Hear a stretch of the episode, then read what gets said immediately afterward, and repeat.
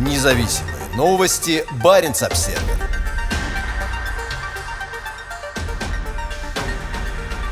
Москва угрожает шведскому онлайн-изданию блокировкой за интервью 2018 года. Несмотря на угрозы со стороны российского цензурного ведомства, журналистка и издатель Мариане Хоффман отказывается удалять материал. Вместо этого я снова размещу его на первой полосе, чтобы каждый мог увидеть, что российские власти хотят скрыть, заявляет она.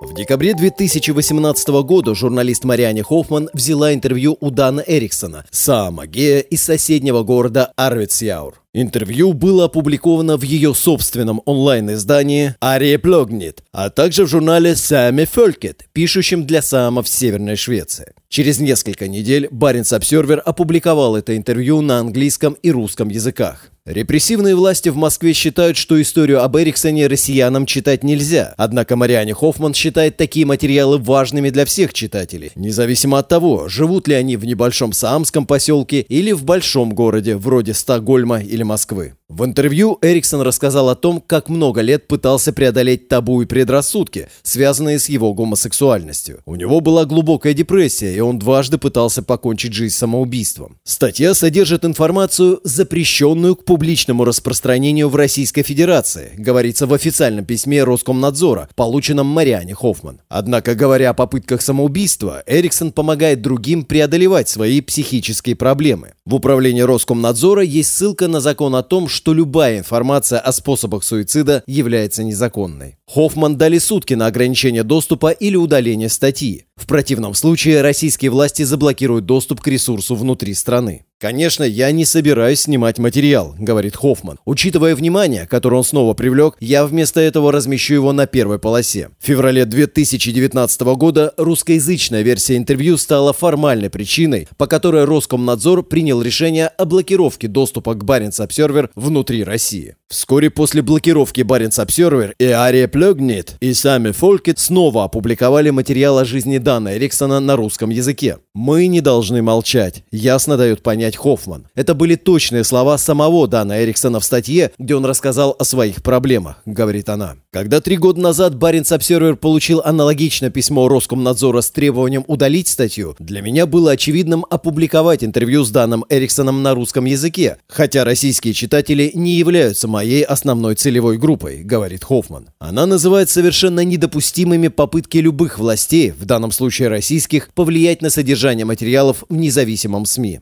Ария Плёгнит – моя газета. Она принадлежит мне, и я ее управляю. Я главный редактор и издатель. Мне, а не кому-то другому, брать на себя ответственность и принимать решения о контенте, говорит Хоффман. В августе российский генпрокурор заявил, что с февраля, когда Москва начала вторжение в соседнюю Украину, российские власти заблокировали или удалили около 138 тысяч интернет-ресурсов. С февраля все независимые российские СМИ либо заблокированы, либо закрыты, а многие журналисты бежали из страны с спасаясь от судебного преследования. С начала войны российские власти также объявили вне закона Facebook и Instagram в качестве экстремистских организаций и ограничили доступ к Twitter.